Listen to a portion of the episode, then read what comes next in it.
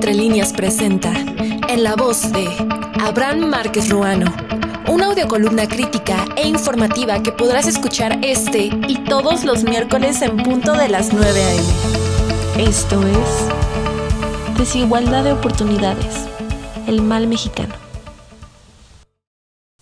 ¿En algún momento de la vida se ha preguntado si el color de piel, ser hombre o mujer, su lugar de nacimiento, la fisionomía, su ascendencia, entre otras características, pudieran ser factores que influyan para que una persona tenga mayor posibilidad para salir adelante económica y socialmente?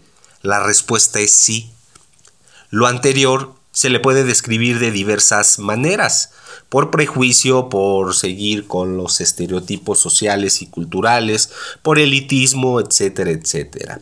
Pero esencialmente se trata de desigualdades y discriminación que deriva en falta de oportunidades. Eso es un hecho. Podrá usted preguntarse si las desigualdades generan discriminación o la discriminación genera desigualdades.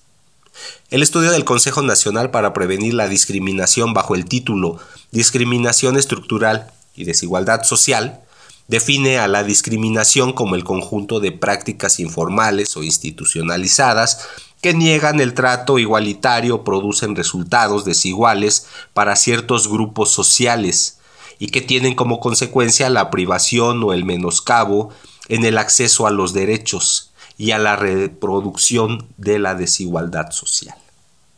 Nuestro querido México es considerado por el Banco Mundial a través del Laboratorio Mundial de la Desigualdad, uno de los países donde existe una alta brecha en este tenor.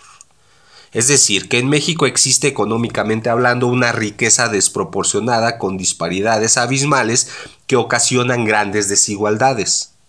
Por ejemplo, en su documento del año 2015 de la CEPAL titulado Desigualdad extrema en México, concentración del poder económico y político, sostienen que nuestro país se encuentra inmerso en un círculo vicioso de desigualdades, falta de crecimiento económico y de pobreza, y que como consecuencia ha impactado en que se vea frenado el potencial del capital físico, social y humano.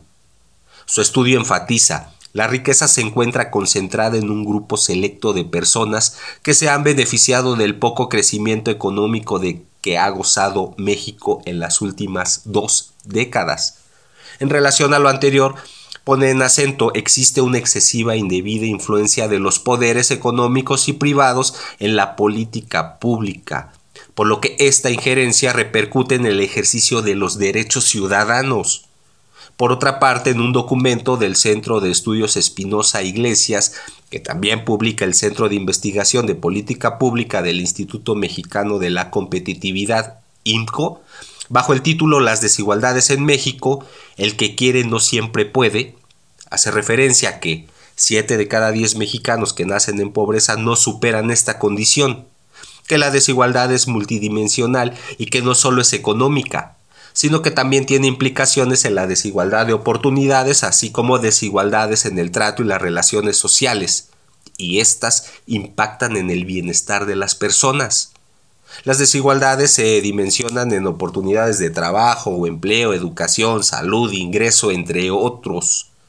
Que la desigualdad económica se traduce en desigualdad política, ya que se centra este poder en manos de pocas personas que impacta en la participación política de los mexicanos. Que la OCDE calcula que para que un infante proveniente de familia pobre le tomaría aproximadamente seis generaciones para alcanzar el nivel medio.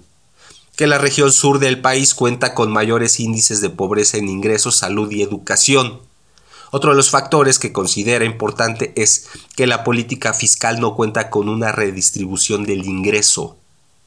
Los anteriores documentos no son únicos en este sentido, sino que de igual modo lo hace Oxfam, que es un movimiento global que busca combatir la desigualdad y la injusticia, y presenta su radiografía publicada y titulada Por mi raza hablará la desigualdad y describe la desigualdad de oportunidades, así como la desigualdad de ingreso, de riqueza, de género y la motivada por características étnico-raciales, son resultado de decisiones de políticas públicas. Ha permanecido la exclusión histórica de los pueblos indígenas y las comunidades que genera los altos niveles de desigualdad. La UNAM también ha reconocido los grandes problemas de las desigualdades a través de diversos documentos y comunicados para describir la desigualdad como problema central de México. México, el laboratorio de desigualdades, las raíces estructurales de la desigualdad en México. Prevalece en México profunda desigualdad. Para concluir, y en pocas palabras, a pesar de citar a diversos estudios, documentos con diversos enfoques y a través de distintas disciplinas, no puede haber persona, organizaciones e instituciones, ya sean públicas o privadas, que puedan negar el problema de las desigualdades en México y su incapacidad para alcanzar el desarrollo. Ya que el problema de la llamada justicia social, definida por la ONU como la igualdad de oportunidades y de derechos humanos, es indispensable para alcanzar el desarrollo de cada persona para una sociedad en paz. Es concebida, pero muchas veces con poca capacidad de abrirse a las oportunidades sobre todo de las personas que sí desean salir adelante.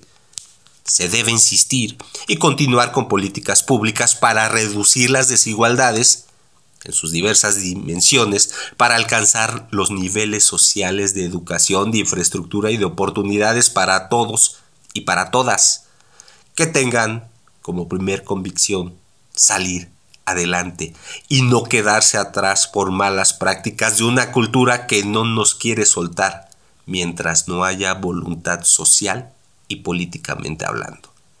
Es cuanto a mi comentario.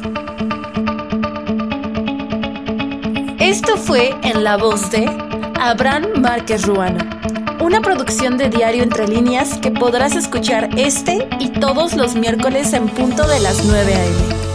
Hasta la próxima.